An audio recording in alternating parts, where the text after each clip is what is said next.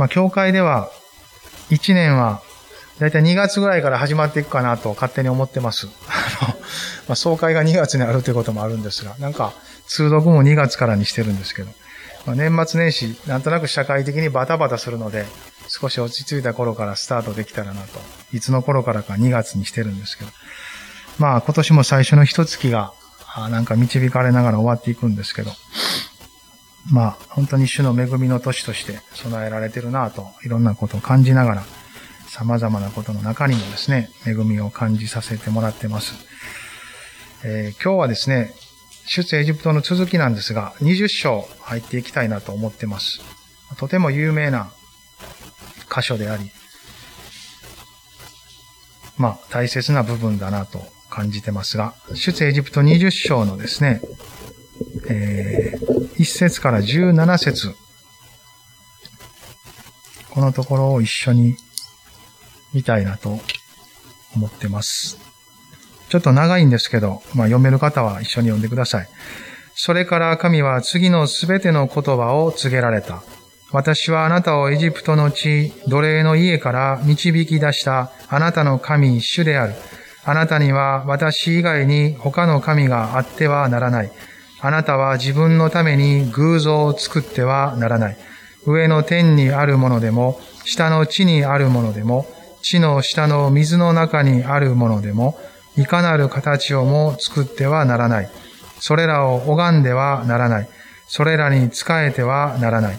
あなたの神、主である私は、妬みの神。私を憎む者には、父の咎を子に報い、三代四代にまで及ぼし、私を愛し、私の命令を守る者には、恵みを仙代にまで施すからである。あなたはあなたの神、主の名をみだりに口にしてはならない。主は主の名をみだりに口にする者を罰せずには置かない。安息日を覚えて、これを聖なるものとせよ。六日間働いて、あなたのすべての仕事をせよ。七日目はあなたの神、主の安息である。あなたはいかなる仕事もしてはならない。あなたもあなたの息子や娘も、それにあなたの男奴隷や女奴隷、家畜、またあなたの町囲みの中にいる気流者も、それは主が六日間で天と地と海、またそれらの中のすべてのものを作り、七日目に休んだからである。それゆえ主は安息日を祝福し、これを聖なるものとした。あなたの父と母を敬え、あなたの神、主が与えようとしているその土地で、あなたの日々が長く続くようにするためである。殺してはならない。会員してはならない。盗んではならない。あなたの隣人について偽りの証言をしてはならない。あなたの隣人の家を欲してはならない。あなたの隣人の妻、男奴隷、女奴隷、牛、ロバ、すべてあなたの隣人のものを欲してはならない。まあ、市内契約っていうものがこのモーセを通してですね、イスラエル全体と結ばれていくんですけど、まあ、そのところまでずっと見てきました。先日の日曜日はアブラハムとの契約のことが書かれてありましたけど、あのアブラハム契約の実現がですね、その一つの一端がこのイスラエルがここまで増え広がったということですよね。あなたを大いなる国民とする。その一つの実現の一端がこのイスラエルがエジプトで増え広がった。そして今やそこから導き出されて、しっかりと国になろうとしてます。一つの種の民として整えられていこうとしてるんですね。まあこのアブラハムに語られた種の内容が歴史を通して実現していく、その流れの中、ライン上にあることです。この市内契約が結ばれることによってさらにそれが明らかにされ、そして主の民がどのように歩いていくのか、ということが語られているんです。まあ彼らが従って主に従って歩むことを通してですね、神様の栄光が表されていきます。主が望んでいること、主が導かれることに従うということは、神の栄光が表されるということです。主が主であるということが、私たちの生き方、神の民の生き方を通して表されていきます。そのために神様は、ご自身の御心を語られるんです。まあ、主は彼らをこの時ご自身の民として選ばれました。そして、ご自身が彼らの神となられたんですね。まあ、人が主に従うという部分の人の側の行為はですね、従順は、それをもたらすところの神の主権的な恵みに比べれば、本当に小さいものだと思います。むしろ、私たちが従ったり信じたりすること以上に、神の主権的な恵みの方が、はるかに大きいということですね。私たちはこの聖書を通し、またイスラエルの歴史を通しても、また自分たちの信仰の歩みを通しても知ることができるのではないかなと、そのように思います。むしろその恵みの大きさに触れていくので、ますます主に従いたくなる。ついていきたくなるのではないでしょうか。この契約が結ばれ、このように導かれていくのは共に歩むためです。神と人とが、選ばれた者が神と共に、また選ばれた人々と共に歩いていくためですよね。そして主の栄光が全地に満ちていくため、それを満たすことによってさらにまた主のところに立ち返る人々が起こされていく。そのための歩みである。ということをですね、私たちも繰り返し見ているのではないかなと思います。今朝ここに書かれてある内容はですね、俗に実会と言われているものですよね。10の戒め、実会、10回。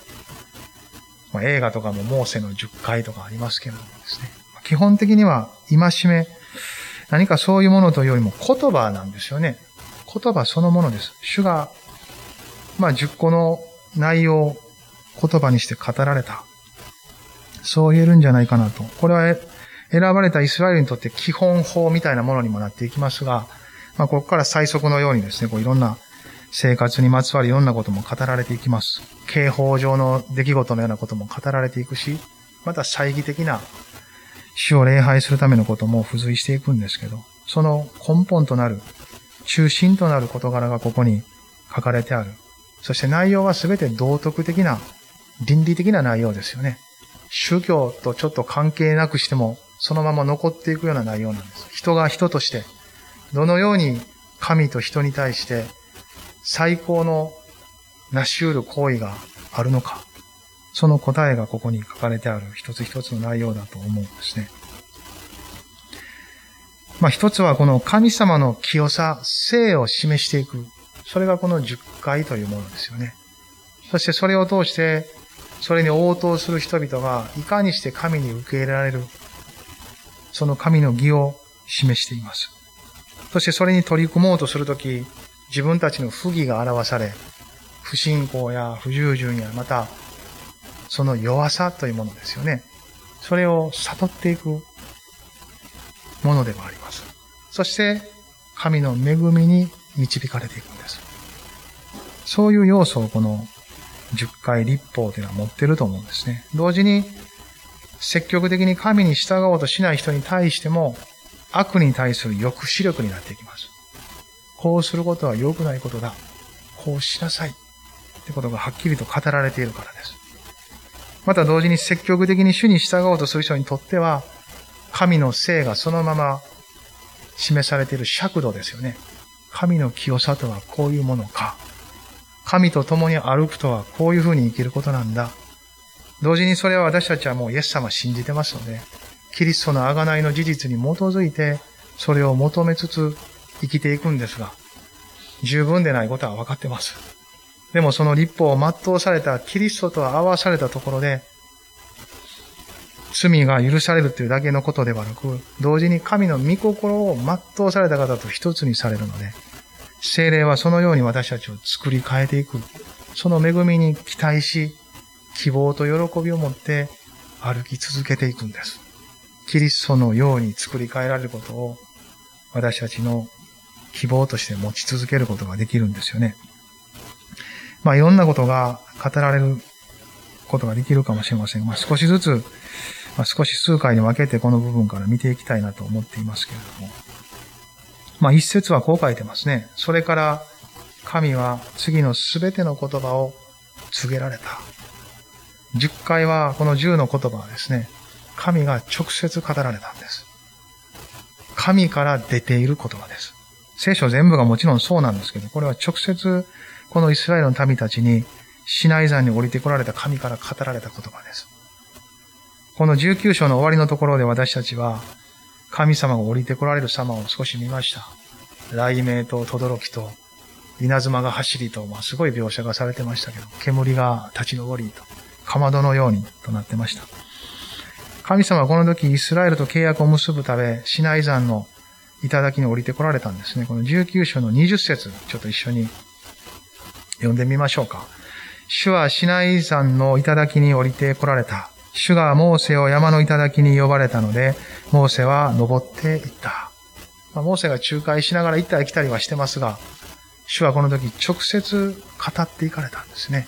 まあ、後に民たちがもう怖いからやめてください と言ってですね、モーセが仲介していくんですけど、でも最初主は直接語っていかれます。まあ、民たちに境を設けるように言いなさいと。まあ、主の聖なることを表すためですよね。また知っていくためです。民たちはこう、野獣馬みたいにですね、ちょっと興味本位でわーっと近づこうとするので、それを差し止めるためです。命を守るためにですね。神様とのしっかりとしたバウンダリーを知っていくためです。聖なる、まあ、真っ当な恐れを持つためですよね。親しい神様ではあるんですが、やはり神様ですから、その領域を犯すことがないようにですね。そして性別して3日目に出なさい。そして3日目に主はこのように現れてくださった。少しずつ彼らは神様と歩いていくことを知っていくんです。ね。そして、ここからはですね、主の民として歩いていくべき一つ一つのことが語られていきます。主の言葉、十の言葉です。神様の言葉って基本的にはですね、私たちを生かすものですよね。新明記にもはっきりと書かれてあります。人はパンだけできるのではない。神の口から出る一つ一つの言葉によって生きますと。イエス様もそれを悪魔の試みになった時に言いましたよね。人はパンだけで生きるのじゃないって。神の口から出る一つ一つの言葉によって生きる。ですから、ここで語られる言葉の一つ一つは、人を生かすものです。主の御言葉はそういうものとして私たちも受け取ってますよね。基本的には。あなたの御言葉は私の足の灯火。私の道の光ですと。そのように言ってる詩篇もあります。あなたの御言葉の戸が開くと光が差し込み、わきまえのないものに悟りを与えていきます。御言葉と精霊の働きをそこに描いています。詩篇の19章はもう少しこの御言葉について歌ってるんですけど、ちょっとそこを開きたいなと思うんですね。詩篇の19編。7節から10節のところ。詩編19編の7節から10節のところですね。読める方は一緒に読んでください。19の7から10です。主の教えは完全で、魂を生き返らせ、主の証は確かで、浅はかなものを賢くする。主の戒めはまっすぐで、人の心を喜ばせ、主の仰せは清らかで、人の目を明るくする。主からの恐れは清く、とこしえまでも変わらない。主の裁きは誠であり、ことごとく正しい。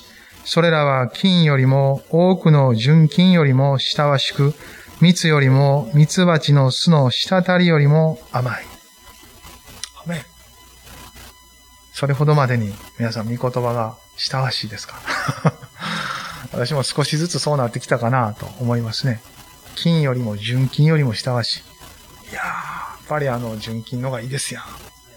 ネックレス欲しいですやん。まあまあそれはちょっとさておき。御言葉はこの作者にとって身近にあり、そして親しく何よりも求めるものである。それをこう歌ってるんですよね。それは御言葉がその人生を照らし、力づけ、慰め、励まし、主を知ることのできる道であるからです。この主を知り続けていく道筋は、御言葉の中にありますね。この出エジプト記の20章に帰りますけれども、そこにあるこれから語られる言葉の一つ一つも、そういうものですよね。同じものです。神の言葉は、そのように人の心を明るくし導いていく確かなものとなっています。この言葉がですね、直接この時民に語られていきます。今、イエス様を信じる私たちにとってそれは何なのか。もちろんこの聖書は文字としてあります。でもそれだけでなく、主を信じ、キリストを受け入れた人のうちには、御霊が住まわっておられますよね。御霊はある意味で私たちの心に直接書きつけていくんです。ある意味では誰にも教えられなくても神の御心を知ることができるんです。というぐらいに直接書いておられますよね。エレミアはそういう時代が来ることを旧約の生徒ですけど予言してますよね。いずれあなたたちの心に石のような硬い心ではなく肉のような柔らかい心を与えつつ、そして直接書きつけられていく。直接書きつけられるということは、御言葉が文字で終わらず、神の言葉がただの情報で終わらず、それをしっかりと信じた者たちが生きていくようになるということなんですね。この生きていくようになる。御言葉が地上であるかれ実現していくということを成し遂げるのは、キリストの十字架と精霊の見業において成し遂げる、他に成し遂げることはできないんです。私たちはそれを信じ救われたんですけど、なお、御霊により頼みつつ、御言葉を生きるものとして作り変えてくださるこの豊かなお働きを受け続けていくんですね。この神の言葉は2節一緒に読みましょうか。20章の2節私はあなたをエジプトの地、奴隷の家から導き出したあなたの神、主である。この方によって語られていくんです。この後ずっと10個のことが語られていくんですけど、この2節の言葉は、これから話していく序文のような言葉になるかもしれませんね。こういう関係にある私たちです。ということがもう一回宣言され、確認されています。私はあなたの神主である。その主とはどういうものか。あなたをエジプトの地、奴隷の家から導き出したところのあなたの神主である。ということです。すなわち、この時、主が語られた時にイスラエルの民たちは、主を知っていたということです。なんかようわからん人に語られているのではありません。知っている、わかっている、この方、という方からの言葉を聞いていくんです。エジプトから彼らを導き出した、救い出した、その方ですよね。少し遡ると19章の4節でも主は同じようなことを語っています。この、まだシナイ山に現れる前、モーセに語られたところの冒頭は、その言葉で始まっていくんです。19の4節ここも一緒に読んでください。あなた方は私がエジプトにしたこと、またあなた方をわしの翼に乗せて私の元に連れてきたことを見た。彼らにとって主とは経験済みのお方です。知ってるんです。わかる？わかってる。主と言われればこの方だ。認識がある。まだそれは十分ではないにしても、すでにエジプトでの力強い見業を見ました。荒野で、その後も豊かに養ってくださるのを経験したんです。天からマナが降ってきて、仕事養われた。肉が食べたいって言ったら、後でまあそれでまたちょっとこう裁かれたりもするんですけど、とにかく肉がやってきた。食べたんですね。一回目の時は。満腹したんです。水がないって言ったら岩から水が流れ出るし、とにかく一つ一つ私が備えます。主が一つ一つを備える。信じるに値するものであるということを別に証ししなくてもそういう方なんですが、人が信仰を持てるように証ししてくださった。だからもう十分に知ってるんです。そしてこの方についていくということは真っ当なことであり、もうそれ以外に道はないというぐらいにこの方なんですよ。この方だけです。そういうところにあるんですね。でもまた、人ってある状況がやってくるとその状況の方に引っ張られていきます。信仰って目に見えないもので、感覚的なものに弱いですから、うちにはありますけれども、感覚やいろんなものによって、そら、そがれるのは、お互い同じだと思うんですね。でも、御霊はいつももう一度そこに返してくれます。あなたは知ってるだろうって。あの時もその時もそうだったじゃないか。今も同じだよって。主の見てはあなたから離れてない。あなたを守り導いてられる。あなたの心と気持ちのままでただ生きるだけじゃなくて、それさえも委ねつつ、主はそれにも触れてくださりつつ、あなたの信仰を今引き上げようとしているよ。信じる心は何よりも尊いものです。神を信じるということは、あらゆる状況と環境を時に超えていかないと、私たちからは勝手に出てこないことです。でもその主の恵みは、それを超えさす命を私たちに与え、主を信じるというところに止まらせていきます。すでに知っている方、その方がここで語られたですね。第一ペテロの御言葉もちょっと開きたいなと思うんですね。新約に至っても私たちもこの方を経験している。同じことが描かれているのかなと思うんですが、第一ペテロのですね、2章の1節から3節の御言葉、開いてください。第一ペテロの2章の1節から3節です。一緒に読みましょうかですからあなた方はすべての悪意、すべての偽り、偽善や妬み、すべての悪行を控えて、捨てて、生まれたばかりの血のみ子のように純粋な霊の父をしたい求めなさい。それによって成長し、救いを得るためです。あなた方は主が慈しみ深い方であることを確かに味わいました。アメ信仰者であれば、すでにイエス様に救われ、幾分か歩いているのであれば、主の慈しみを味わってる。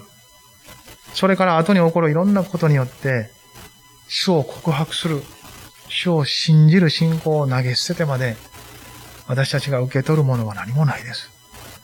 主を信じる心が保たれていくように、御言葉に照らされながら歩き続けていく。御言葉は力づけていきます。私たちを。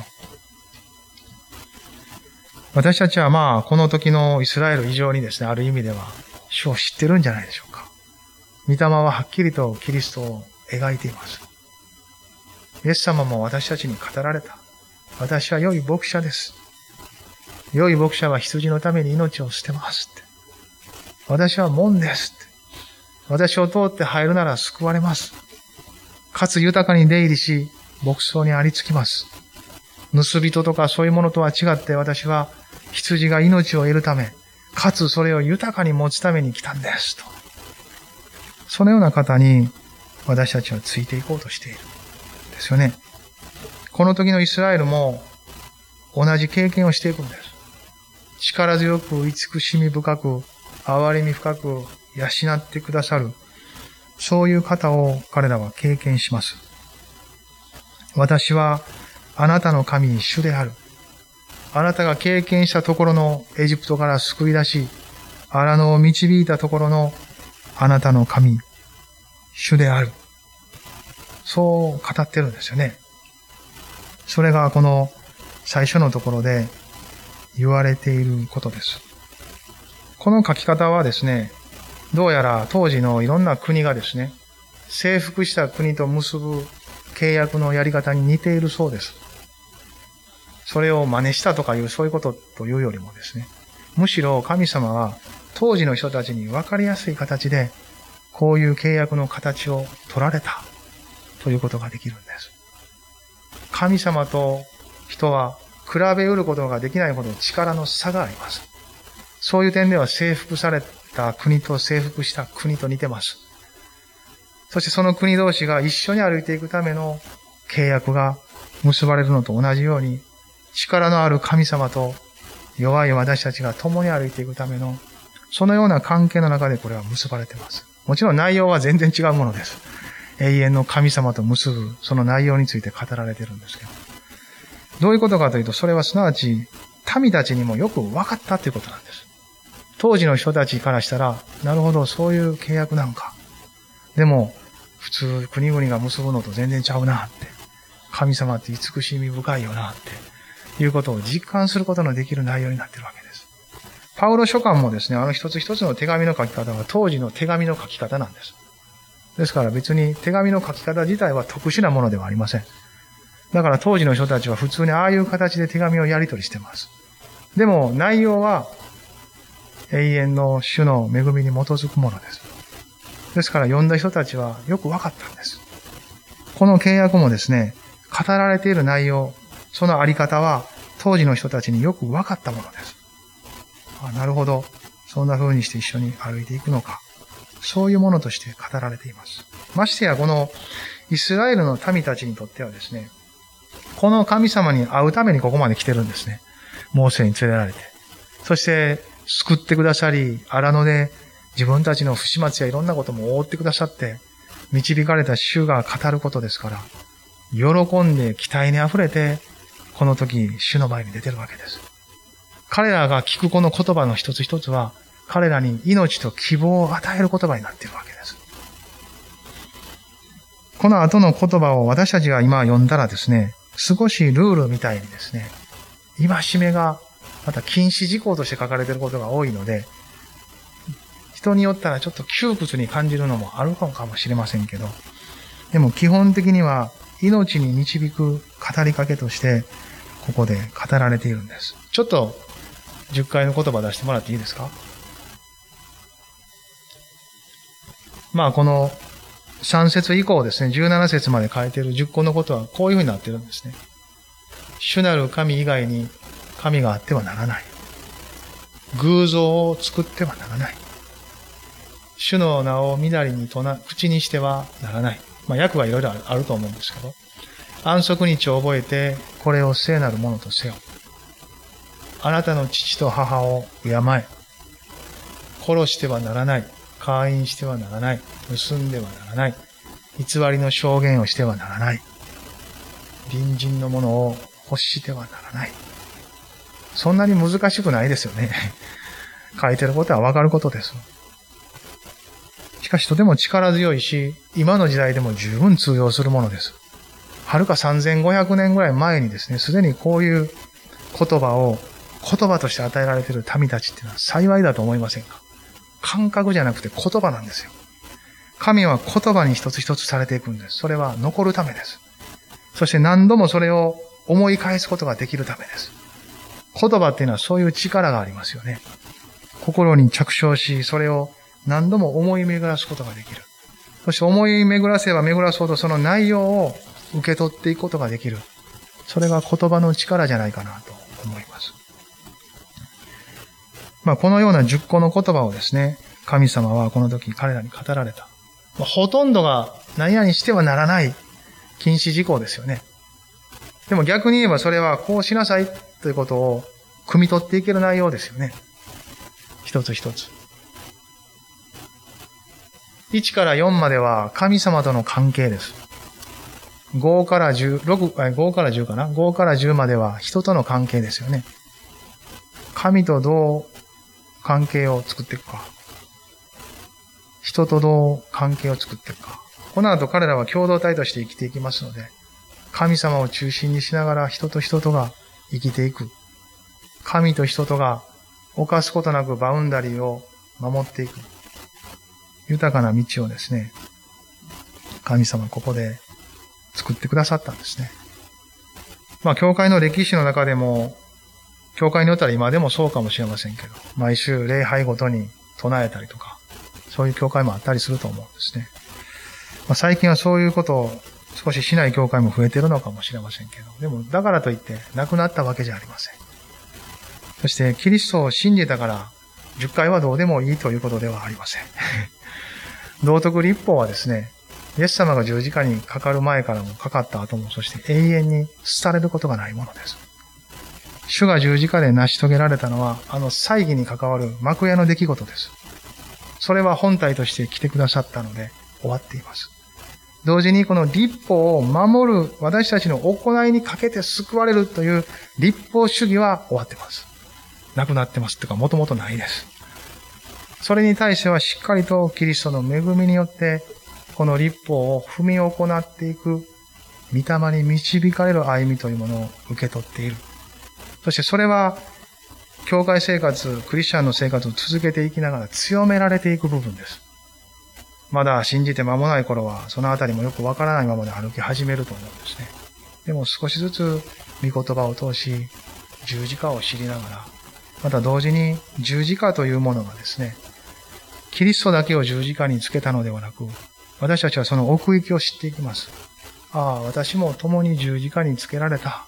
ということはそこにかかってくるのか、ということを発見していくんですね。その中で立法からの解放というものを味わっていくと思います。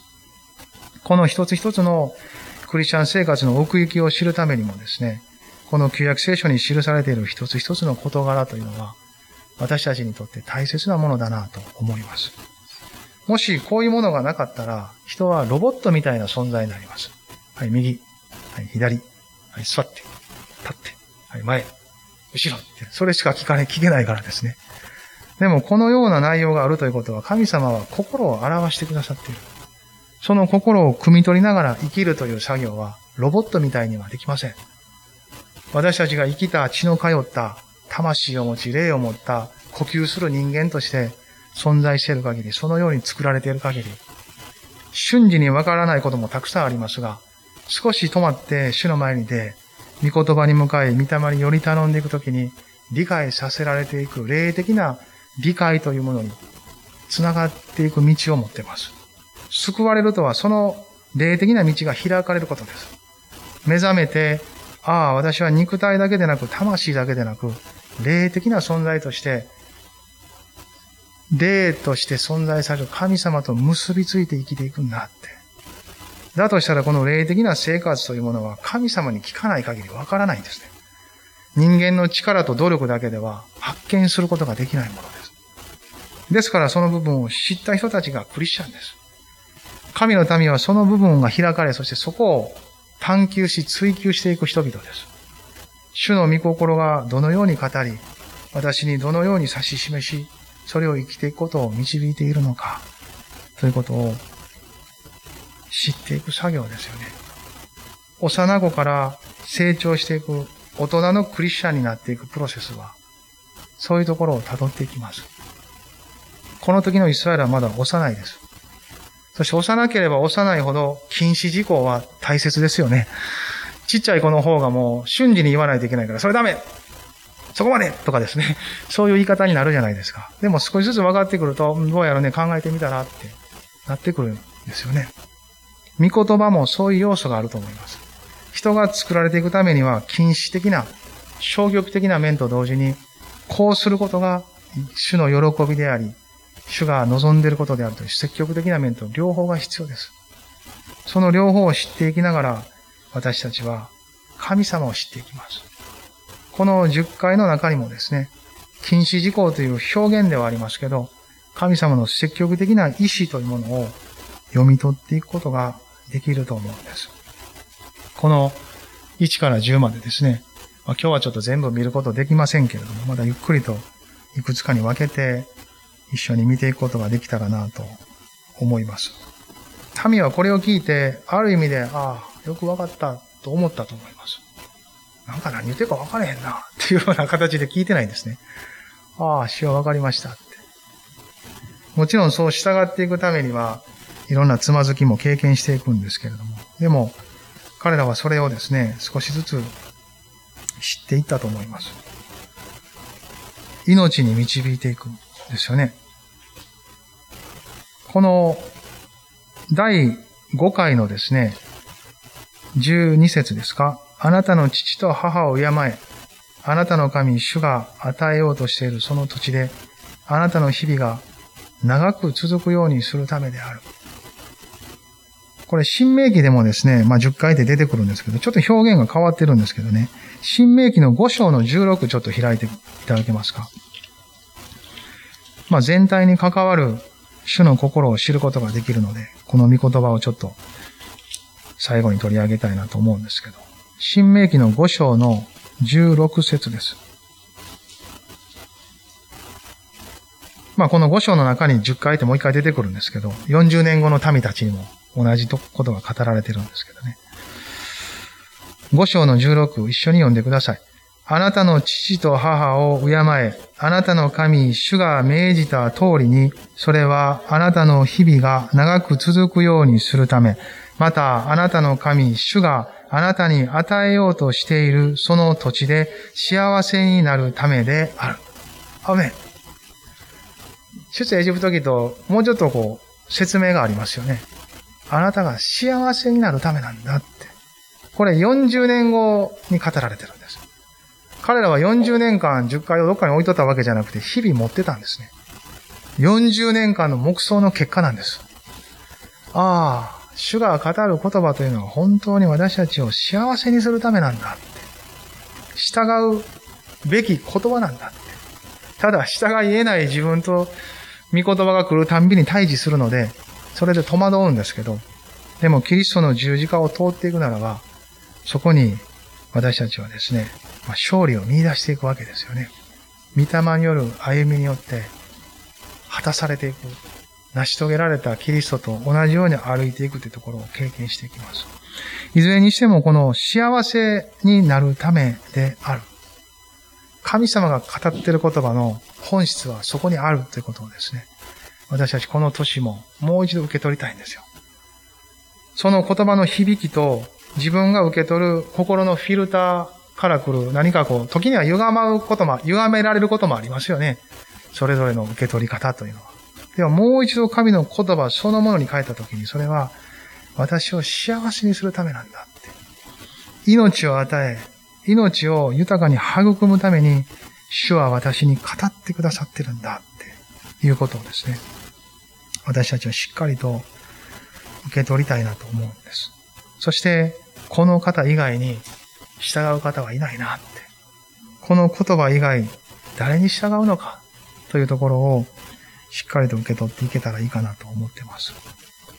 イエス様ご自身はこの10回をもっと要約されましたよね。あなたの神である主を愛しなさい。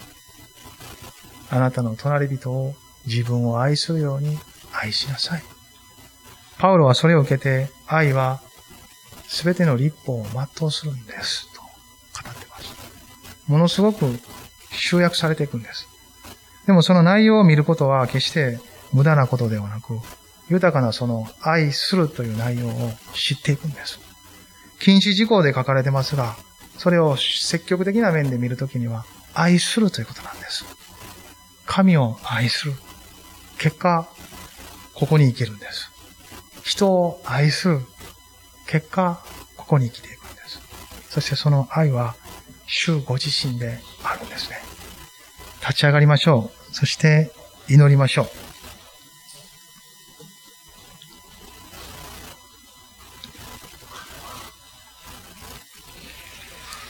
まあ、今一緒にそれぞれ御言葉に応答して、少しだけ祈りたいと思いますね。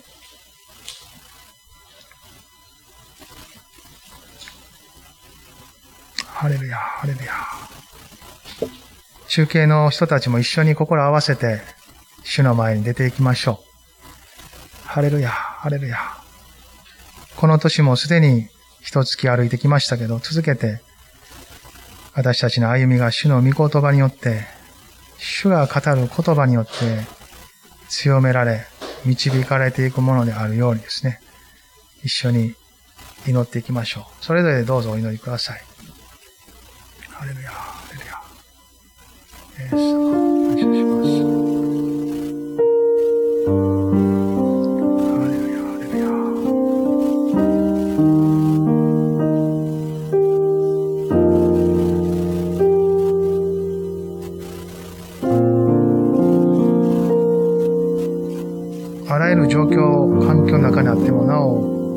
私たちは主を知ってる。この点において、どのような偽りの言葉も退けましょう。主がどのような方かを偽りの言葉、暗闇の力も知ってはいますが、私たちは贖われた者としてもっと知っています。この憐れみを受けた者として、この慈しみを受けた者として、この弱い者に働く神の力を私たちは知っています。暗闇の力は高ぶってますので、そのような形で神を知りません。ハレルヤ。高ぶる心は主を知ることができません。しかし、救いを受け取った私たちのうちには、主のへり下る姿があります。私たちのために下ってきてくださったイエス様の姿があります。それと合わせられていくとき、私たちも共に下らされ、そして主の憐れみを受けていくんです。ハレルヤ。弱いことは悪いことではありません。私たちが自分で何か全部できないことは悪いことではありません。私たちの手に負えないことが人生にあることは、決してそれだけでは悪いことではありません。主の恵みで覆われることを考えていくならば、それらがあるので、私たちは主を知るんです。ハレルヤ。ハレルヤ。ハレルヤ主よ。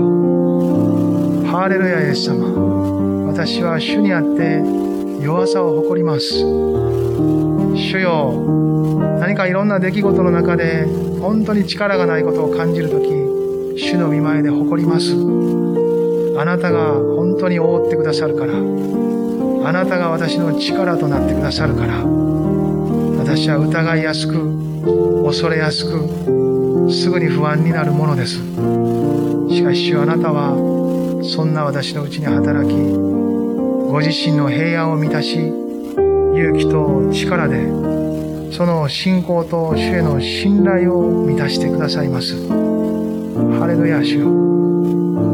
ハレルヤ主よ。どうぞ続く私たちの日々があなたによって強められたものでありますように。その恵みによって強くされ、私たちを幸せに導く、あなたの言葉に聞き従う歩みでありますように。ハレルヤ。主をどうぞ続けて導いてください。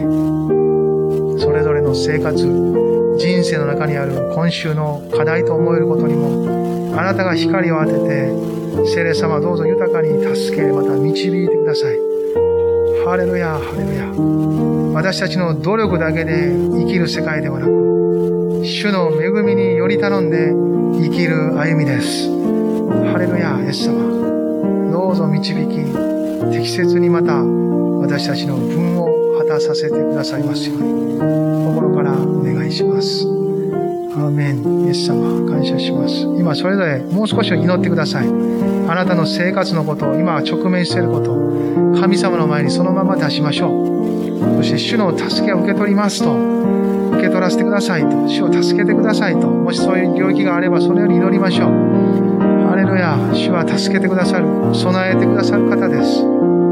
ハレルヤ、ハレルヤ。物質的なものも精神的なことも、そうです。もちろん霊的な生活における信仰に関わることもそうです。家族のことも、それぞれの仕事のこと、関わる人々のこと、ハレルヤ。